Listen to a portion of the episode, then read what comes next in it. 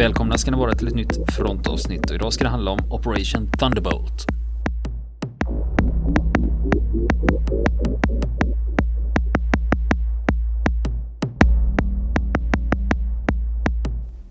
Eh, nu är ett annat problem här att de saknar fortfarande vissa underrättelser om var gisslan är och hur det ser ut i nuläget. När de lyfter så väntar de fortfarande på att få mera underrättelser. Och som tur är så är det, i och med att man har väldigt lite, man har inga spioner eller Mossad-agenter i, i Uganda. Men Mm. de har en Mossad-agent som hyr ett flygplan i Nairobi i Kenya, i grannlandet. Och han flyger till Entebbe och, och ropar till tornet, hej jag har problem, jag kanske behöver landa.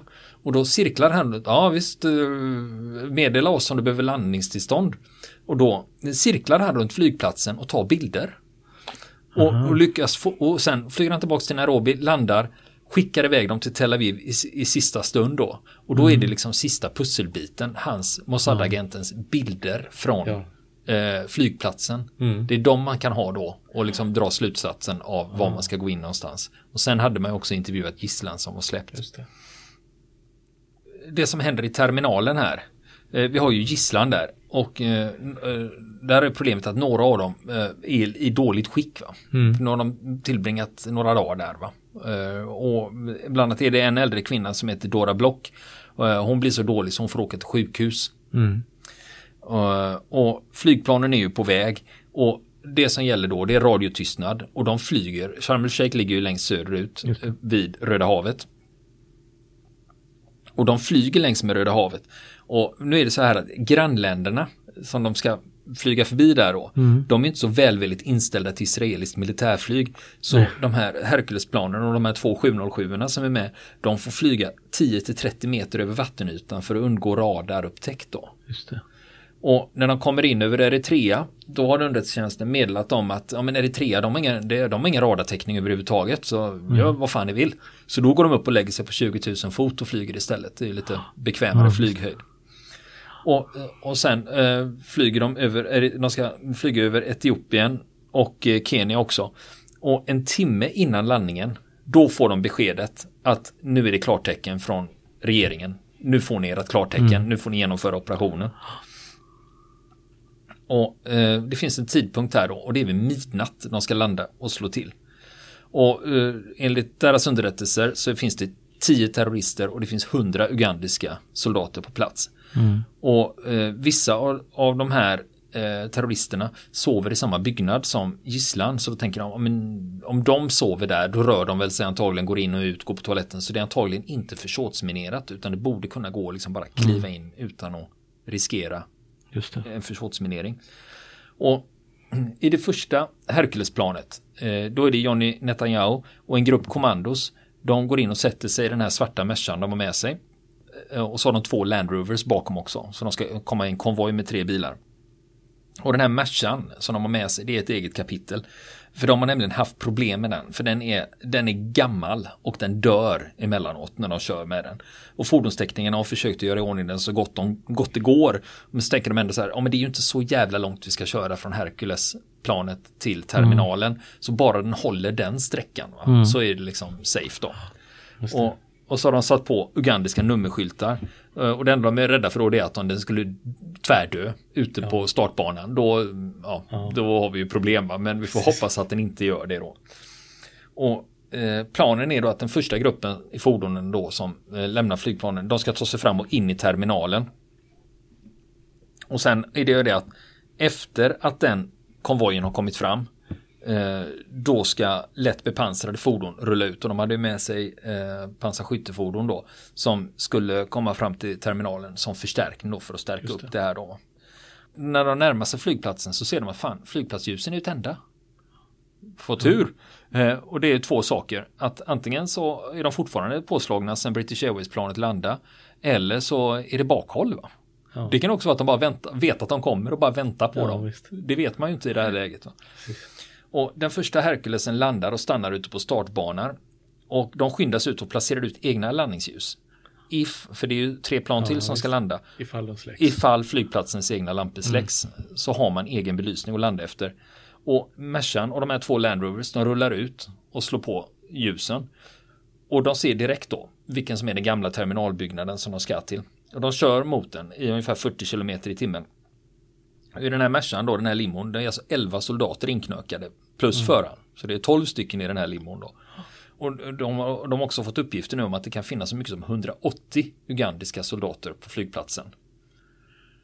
Och det är ju något man håller utkik efter. Hur, mm. hur, kommer den här resan att gå eh, från startbanan till terminalen? Och 100 meter från terminalen så står det två ugandiska soldater. Mm. Och håller vakt. Och en av soldaterna i bilen, han heter Moki Betzer. Eh, han, han, ser, när de närmar sig de här soldaterna så ser mm. han att en av vakterna höjer sitt vapen. Det är en, eh, mm. han, han, höjer sitt vapen mot konvojen.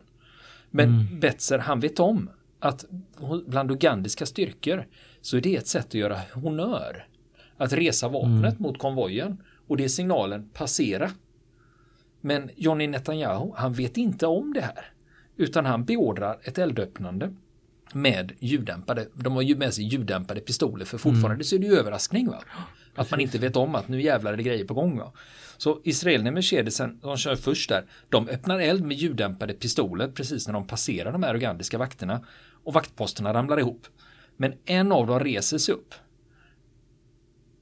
Och då är det en annan israelisk soldat i Land Rover bakom som ser det. Helvete, han reser sig upp och tar upp sin Kalashnikov. Ja, de hade Kalashnikovs med sig. Mm. För de hade ugandiska uniformer. Och så han reser ju, lyfter ju sin Kalashnikov och pang, pang, pang, pang, pang. Skjuter den här ugandiska soldaten. Och plötsligt så är ju överraskningsmomentet helt borta. Mm. Just det. Nu är det ingen tvekan om att nu är det något skit på gång här va. Och det som händer är att ugandiska soldater öppnar eld mot den här konvojen. Bland annat så är det flera soldater uppe i kontrolltornet. Och det är därifrån de skjuter mot konvojen. Och fordonen stoppar 70 meter från terminalen. Och samtidigt som det här händer, då landar Hercules nummer två. Och mm. när de, precis när de landar, då släcks flygplatsen ner. För då har de ju fattat att nu är det något skit på gång. Mm. Så då släcker de landningsljusen. Och när skottlossningen börjar där ute, då dyker gisslan ner i skydd och terroristerna inne i terminalen börjar gripa efter sina vapen. Och den officeren som ska in i byggnaden först med sin grupp, det är han Moki Betzer som jag nämnde mm. förut. Och det här med eh, det här med räddningsoperationer och gisslan, för mm. honom är det lite jobbigt. För två år tidigare var han med och skulle frita gisslan när palestinska terrorister hade tagit en skola som gisslan i Malot mm. i norra Israel. Och vid det tillfället så hade terroristerna sett de israeliska soldaterna komma och då öppnar de eld mot gisslan, alltså skolbarnen och mm. 21 barn dör. Mm. Så det är något han bär med sig då när han ska kliva in i den här situationen. Och han vill, han vill lyckas bättre den här gången. Och israelerna har tänkt så här att det borde ju vara så här, nu är klockan midnatt, då borde gisslan ha lagt sig ner för att sova. Så då borde de ligga ner. Mm. Medan de, alla som står upp och vaktar då, Mm. Då är ju de terrorister. Så står man upp och skjuter vi dem, ligger de ner så är de gisslan. Just det. Och då, dessutom så har de gjort så här att de ropar med megafoner, både på engelska och hebreiska. Stay down, stay down, we are Israeli soldiers. Ropar de på engelska och hebreiska. Mm. För gisslan då, så att de faktiskt skall hålla sig ner också. Mm. Och, och Betzer och hans grupp har kommit, de kommer till foten av kontrolltornet. Och de hade ju bestämt sig vilken dörr de skulle in genom. Det visar sig att den dörren är blockerad. Där kommer de inte in. Då försöker de istället med nästa ingång. Det finns en dörr bredvid. Och, men innan israelerna ens lyckas kliva in i byggnaden, då kommer den tyske terroristen Wilfred Böse in till gisslan och pekar på dem med sin Kalashnikov. Och då är det flera gisslan som tänker jävlar, nu är det kört. Mm. Men Wilfred Böse, han, han tvekar. Han, han öppnar inte eld mot gisslan. Nej. Utan istället så uppmanar han gisslan att gömma sig inne på toaletterna. Mm.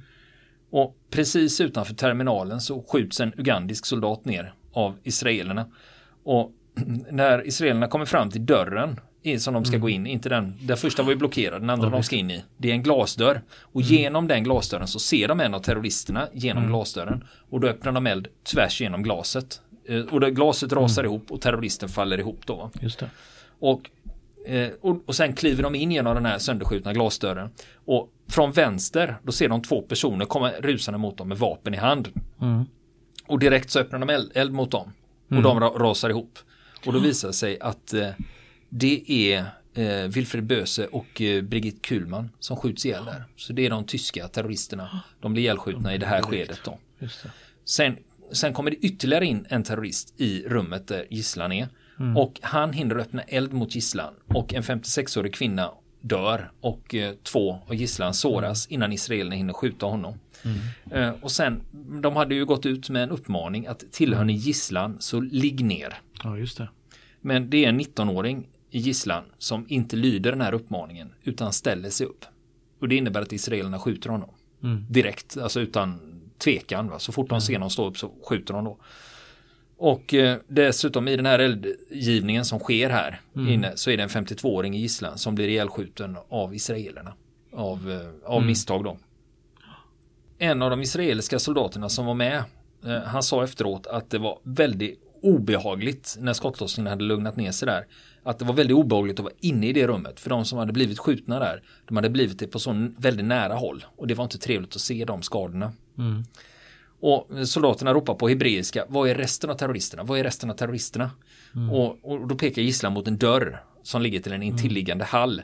Och, och israeliska soldaterna, de öppnar dörren så slänger de in, matar de in handgranater och låter dem detonera och sen rusar de in och öppnar eld och då skjuter de ner ytterligare tre terrorister. Mm. Och Betzers grupp, de gick in genom den här dörren och mm. genomför den här eh, aktionen inne där gisslan är.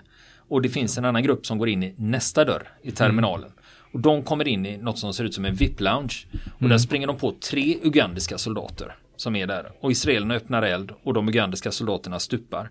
Och sen stöter israelerna på två obeväpnade civilister. Mm. Och nu är frågan, vad fan, Mm. Vad är det för några vi har ja. framför oss här? Va? Är det terrorister eller är det gisslan? Liksom? Ja. Vad, för det kan vara svårt ja, att se skillnad på om du är palestinier eller om du är Israel. Amen. Det är ju liksom, det, det, det är inte svårt. självklart att avgöra eh, nationaliteten. Va? Eh, men då är det en av civilisterna här som sträcker sin hand mot, bälte, mot sitt bälte. Och då är israelerna oroliga för att han har en sprängladdning på sig som han ska utlösa. Och tänker att eh, det kan vara typ, ja, typ mm. självmordsbombare då. Så att eh, så de chansar inte här utan när han sträcker sin hand mot bältet mm. då öppnar de eld mot de här två. Och eh, eh det detonerar alltså. För mm. han hade en sprängladdning på sig och en, inte hela sprängladdningen detonerar men en del av den smäller av. Mm. Och eh, de här två civilisterna blir ihjälskjutna eh, av israelerna och så blir det en mindre detonation i rummet men de israeliska soldaterna klarar sig oskadda i det här. Eh, och det har då tagit en, det tog israelerna en minut och 45 sekunder att säkra hallen där gisslan var. Och eh, eh, sen har vi det här med hur man, hur man räknar då. Eh, hur många har faktiskt, eh, hur många terrorister har faktiskt skjutits ihjäl då. Va? För enligt den officiella räkningen här då så det, skulle det finnas tio terrorister. Mm. Vid det här laget har sju stycken skjutits ihjäl. Och tre saknas då, som mm. inte är på platsen. Och på utsidan då, vad händer mm. där? Jo, de ugandiska soldaterna eh, mm. och israelerna är inbegripna i en eldstrid. Mm. Det, är, det är fullt krig där ute. Och något som händer när israelerna kommer fram då, eh, det är att, eh, och nu backar vi upp historien lite då, va? Mm. det är ju ändå bara några fåtal minuter som det här utspelar sig på. Uppe i kontrolltornet så skjuter ugandiska soldater och Netanyahus grupp sätter mm. efter dem i kontrolltornet. Mm. Och plötsligt så ramlar Netanyahu ihop då han blir träffad av en av soldaterna uppe i kontrolltornet. Mm. Och det är kraftig eh, eldgivning från tornet hela tiden där. För fem israeliska kommandosoldater såras. Eh, och sen hade vi Johnny då, eh, Johnny Netanyahu som blir träffad och dör. Eh, och mm. Eh, israelerna de besvarar elden både med finkalibrig eld och raketgevär upp mot tornet då. Och det är när de ger eld mot tornet där, eh, då är det en av de ugandiska soldaterna som dör där uppe. Och det är han som antas ha skjutit ihjäl Netanyahu. Och den soldaten som blev ihjälskjuten där uppe, det var inte vem som helst utan det sägs att han var kusin till familjen Amin. Mm. Eh, och han, han, ska ha skjutits ihjäl då, under den här eldstriden. Eh, och, det är antag, eh, och nu är det så här att den här, den här uppgiften kommer från eh, Idi Amins son. Som mm. sa att det var, med, det var våran kusin som var uppe i tornet som sköt ihjäl Netanyahu och sen dödades. Men nu är det problemet med familjen Amin har ju problem med trovärdigheten. så, så bara för Lite det, så. så att med tanke på hur Idi Amin var kan man liksom gå och lita på om hans son ja. säger någonting. Det ja, vet vi ju inte. Va? Nej. Och sen eh, just det där sen har det också blivit en sån här grej kring eh, Jonathan Netanyahu. hur gick det egentligen till när han blev ihjälskjuten? För den vanligaste versionen är från Moki Betzer som var inne i gisslan. Att, uh, han säger att Netanyahu träffades av en ugandisk soldat från kontrolltornet. Men sen finns det ytterligare en version. Mm. Version nummer två. Det går ut på att han har skjutits ihjäl av en terrorist som befunnit sig inne i terminalbyggnaden. Och de som är mm. anhängare av version nummer två framhåller ofta att soldaterna efter den här, de debriefades inte ordentligt. Så mm. för i vanliga fall så debriefas man och går igenom exakt vad som har hänt och så skriver man ner det så att man har liksom en officiell rapport mm. efter så man kan gå igenom och se exakt vad som har hänt. Och då händer det och då händer det och då gjorde den det. Så man kan mm. utvärdera det. Och, och de som är anhängare till version 2 de säger att men det gjordes aldrig någon riktig debriefing utan det är bara något som Moki Betzer har sagt. Och han, mm. han var inne med gisslan. Han, precis, skulle, han koncentrerade sig på det. Så är det ju inte nödvändigtvis så att han såg med e egna ögon när John, Jonathan Netanyahu stupade där. Men eh, version 2 bekräftas också av en av soldaterna som såg Netanyahu stupa. Och han säger att vid det tillfället var de utsatta för eld inifrån terminalbyggnaden, inte mm. från kontrolltornet. Då. Mm. Och samtidigt som det här sker så har man börjat tanka de israeliska planen och dessutom så passar israelerna på att spränga ugandiska MIG-plan som står uppställda på flygplatsen. Och totalt är det 11 MIG-17 och MIG-21 som sprängs. Och det är ju för mm. att när man väl har stuckit så vill man mm. inte ha de här MIG-planen i röven. Va? Nej, liksom, för det hade ju varit eh, förargligt. förargligt. Om du lyckas rädda gisslan, flyga iväg och sen ja. blir du nedskjuten. Och, för de har inget flygunderstöd. Nej, så att eh, man är ganska mm. chanslös mot en MIG-21. Som världens vackraste flygplan, det vet vi. Ja, precis, det vet vi. det vet vi. Mm. Men de sprängde dem. Ja. Men, mm. och så vet de också det här att vi vet ju fortfarande inte om det kommer ugandiska förstärkningar, om det är på väg, så vi har ju en tidsgräns då. Eh, men nu kommer beskedet att eh, eh det här med tankningen, skit i mm. det, vi har fixat det här. Vi har fixat fram ett tillstånd så ni kan tanka i Nairobi. Så ni räcker att ni flyger till mm. Kenya, landar i mm. Nairobi, så har vi fixat så ni får tanka på flygplatsen där. Mm. Och eh, sen handlar det om att eh, få ut gisslan då. Och då är det, det är fortfarande eldgivning från de ugandiska soldaterna som man försöker bilda in. Dels har man ju rullat ut sina pansarskyttefordon som då ger eld och man mm. har ju eh, och alla övriga israeliska soldater ger eld och försöker skapa en skyddande korridor så man kan få ut gisslan från terminalbyggnaden och eh, in i flygplanen då. Just det.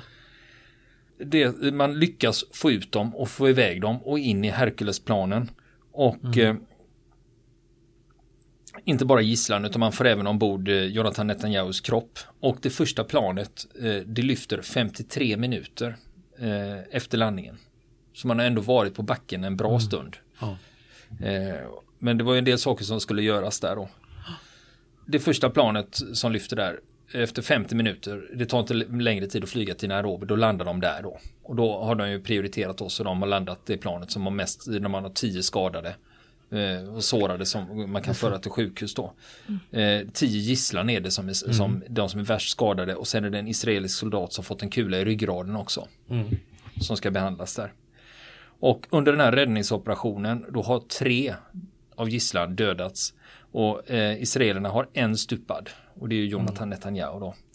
Och, eh, eh, men ändå så stannar eh, det, det kvar israeler. För det, är för det är två timmar innan gryningen. Då mm. lyfter det sista planet. Så det tog ändå en bra stund att få ut dem därifrån. Och sen eh, klockan tre på morgonen då släpper BBC uppgiften om räddningsaktionen. Och det här, den här räddningsaktionen, att man har lyckats få ut gisslan och flyga ut dem ur landet. Mm. Det här är så stor händelse i Israel. Så att efter det här så alla israeler kommer ihåg var de befann sig när de fick höra om den här nyheten. Och det är ungefär som man säger i USA så är det vad var du när JFK blev skjuten? Mm. I Sverige så var det när Palme mördades. Mm. Och för israelerna kan fortfarande mm. minnas så. Ja men då var jag där när jag fick höra mm. talas om räddningsaktionen då. Men man har inte fått med sig all gisslan. Det finns en gisslan kvar i Uganda. Och det är den här Dora Block, den här 74-åriga kvinnan som hade hamnat på sjukhus i Kampala. Hon blev dålig på flygplatsen i Entebbe och fördes till sjukhuset för vård. Men Idi Amin är ju inte så jävla nöjd. Men att det har kommit israeliska kommandosoldater ja, och visst. skjutit ihjäl massa ugandiska soldater och skjutit ihjäl terroristerna och sen tagit med sig gisslan och stuckit. Va? Så han beordrar att eh, det ska åka ugandiska soldater till sjukhuset för att avrätta den här sjuka 74-åriga mm. kvinnan. Och soldaterna lyder. och när de befinner sig på sjukhuset, eh, de här soldaterna kommer dit för att utföra, eh, genomföra avrättningen då, då skjuts också vårdpersonal ihjäl. Så det är inte bara Dora Block eh, som är måltavla här och det antas att eh, vårdpersonalen försökte stoppa soldaterna Mm. från att ta med sig henne. Och eh, också en polis skjuts ihjäl för han hade man satt där för han skulle vakta Block så inget hände med henne. Mm. Så han blir, polisen blir ihjälskjuten av ugandiska soldater. Och det man vet om vad som har hänt det är att eh, soldaterna lyfter upp Dora Block ur levande ur sängen och släpar iväg henne. Och sen är hon liksom borta. Det är ingen som vet var hon har tagit vägen. Och det var väldigt länge som hennes öde var helt okänt. Man visste liksom inte. Dora Block försvann från sjukhuset men ingen vet v- vad som har hänt. Och ugandiska regeringen säger nej men vi har släppt henne från sjukhuset. Hon blev bättre så vi släppte henne. Mm. Och det tror inte brittiska regeringen på. Eh, för eh, Block, Dora Block, hon var nämligen brittisk medborgare. Så britterna, eh, de sätter press på Idi Amin kring det här och bryter alla diplomatiska förbindelser med landet Uganda på grund av den här Dora Block-incidenten då. Mm. Och det var först 1979 efter att Idi Amin har störtats som Dora Blocks kropp påträffas. Hon hade blivit avrättad. De hade släpat ut henne och skjutit henne. Mm. Och hon får senare en statsbegravning i Israel Mm. uppe i Israel då, när de här planen kommer och landar och man vet om att de är på väg, räddningsaktionen är lyckad. Och israelerna går ut på gatorna för att fira och välkomna soldaterna och gisslan hem till flygplatsen. Och klockan 11 landar de på dagen och sex dagar har gått då sedan de tog som gisslan. Men då kan man ju tycka att de här eh, israeliska kommandosoldaterna, de har gjort en väl genomförd räd, men de firar inte. För Netanyahu har stupat. Så för dem är det här eh, Det är inte en stund av glädje det här va. Så de har lite svårt att delta i det här glädjeruset va. De är nedstämda över det. Men om man ska se det ur militär synpunkt så är ju det här, den här operationen en stor framgång. Eh, och ganska snart, eh, det här sprids ju över världen vad israelerna har lyckats med. De flyger ner till Uganda med ett gäng kommandosoldater. De kliver in, skjuter ihjäl eh, terroristerna, tar hem gisslan. Det är ju liksom succé. Ja. Och snart kommer det ju filmer då som ska skildra det här. Just så det. först 1976 och då kommer en film som heter Victory at Entebbe. Det är ju samma år till och med va? Det gäller, det gäller att smida medan järnet är varmt. Eh, När den är färskt i minne. Och sen just året därpå, 77, då kommer Raid on Entebbe. De var bägge amerikanska. Och 1977 så kommer också den israeliska filmen Mivtza Jonathan. För det, man gjorde så här att eh, israelerna ville hedra Jonathan Netanyahu efter det här. Så efter räden så döpte man om den. Så operationen heter inte Operation Thunderbolt längre utan den heter Operation Jonathan. Mm. Till minne av honom. Och nästa år, 2018, då kommer en engelsk nyinspelning och den har premiär i England 9 mars Mm. 2018. Glöm inte det. Och den heter bara Entebbe. Nu är ju det som är arbetsnamnet med titeln då, så det kan ju komma någon eh, variant på det där. Och just den här filmen, jag har väldigt, väldigt stora förhoppningar på det. Och det är nämligen att den är regisserad av José Padilla.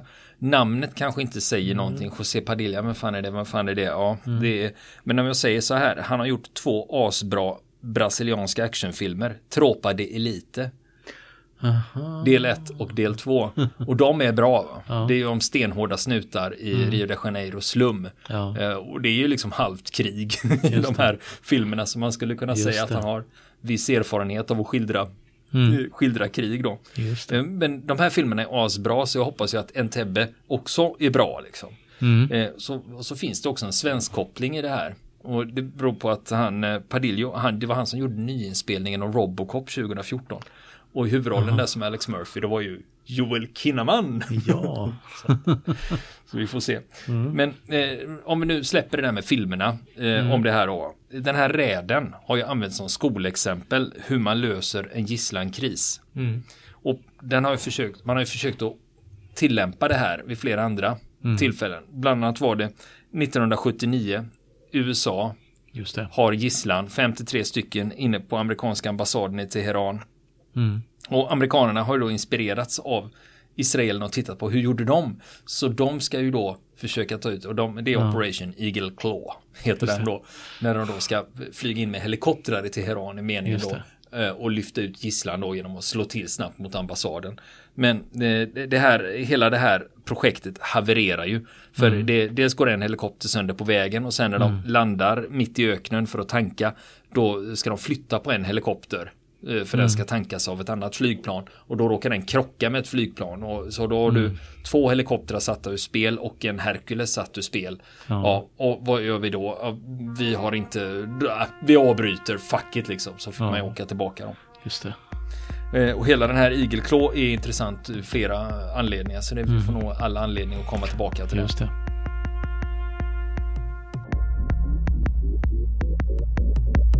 Vill ni komma i kontakt med oss så kan ni göra det via vår Facebook-sida som heter Fronten. Det är inga problem för er att leta er fram där.